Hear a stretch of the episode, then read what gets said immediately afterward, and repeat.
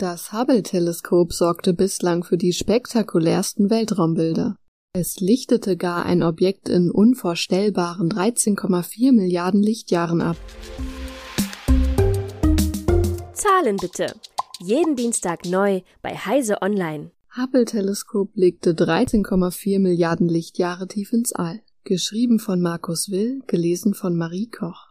Die Idee, ein Teleskop in den Weltraum zu schicken, hatte der deutsche Raketenpionier Hermann Obert bereits im Jahr 1923. Der US-amerikanische Astrophysiker Lyman Spitzer Jr. griff die Idee 1946 auf und spielte in den folgenden Jahrzehnten bei der Verwirklichung des Orbiting Astronomical Observatory Weltraumteleskopprogramms, nicht zuletzt bei der Entwicklung des nach Edwin Hubble benannten Hubble Space Telescope eine entscheidende Rolle. Um das Hubble-Teleskop überhaupt finanzieren zu können, musste die NASA mit dem US-Kongress ringen, damit dieser dem ursprünglich mit 500 Millionen US-Dollar veranschlagten Projekt zustimmte.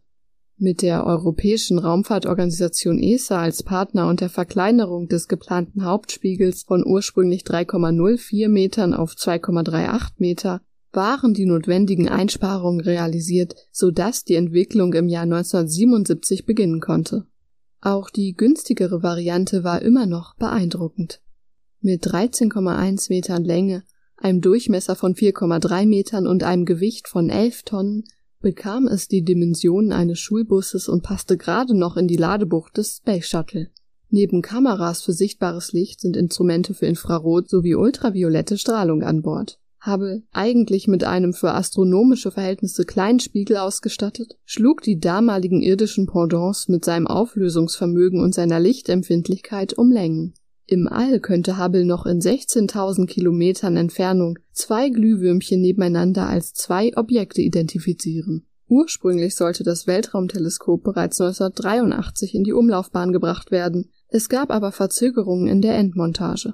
Das Challenger-Unglück verzögerte den Start für weitere Jahre. Am 24. April 1990 war es soweit. Mit Mission STS-31 brachte die Discovery das Hubble-Weltraumteleskop in eine 612 Kilometer hohe Umlaufbahn und sorgte damit bei Astronomen zunächst für Verzückung, da sie nun endlich loslegen konnten.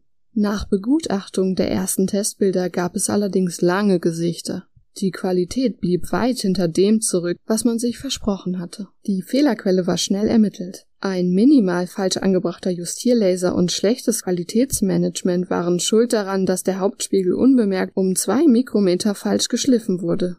Ein Fünfzigstel Durchmesser eines menschlichen Haares sorgte dafür, dass ein über zwei Milliarden Dollar teures Weltraumteleskop kurzsichtig im All herumschwebte. Da die NASA das Projekt nicht einfach aufgeben und sich zum Gespött machen wollte, musste der Fehler korrigiert werden. Dabei kam dem Vorhaben die modulare reparaturfreundliche Bauweise zugute. Hubble war nämlich als erstes Weltraumteleskop dieser Art so konzipiert, dass es etwa alle 30 Monate via Shuttle gewartet werden sollte. Die im Dezember 1993 gestartete Shuttle-Mission STS-61 nahm diese Korrektur vor.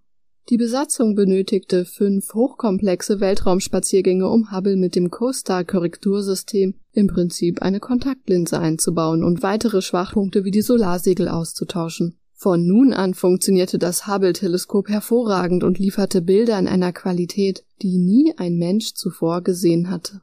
Neben den unzähligen bekannten beeindruckenden Bildern erhielten die Astronomen und Astrophysiker Erkenntnisse über die Planeten im Sonnensystem, wie Wetterphänomene auf dem Mars oder der Entdeckung neuer Monde wie der vierte Mond von Pluto.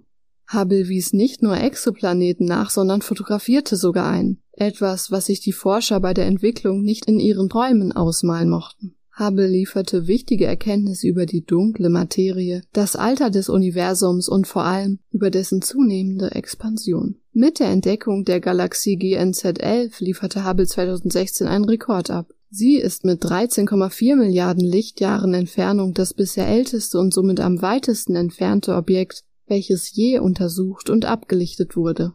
Die Galaxie, etwas oberhalb des großen Wagens, ist damit in einem Zustand etwa 400 Millionen Jahre nach dem Urknall zu sehen. Hubble sollte eigentlich nur zehn Jahre im All bleiben, wurde aber nach der Reparatur mit vier weiteren Upgrades, zuletzt 2009, fit gehalten und soll nun vermutlich mindestens bis 2026 im Betrieb bleiben. Mit dem James Webb Weltraumteleskop ist nun der Nachfolger im All.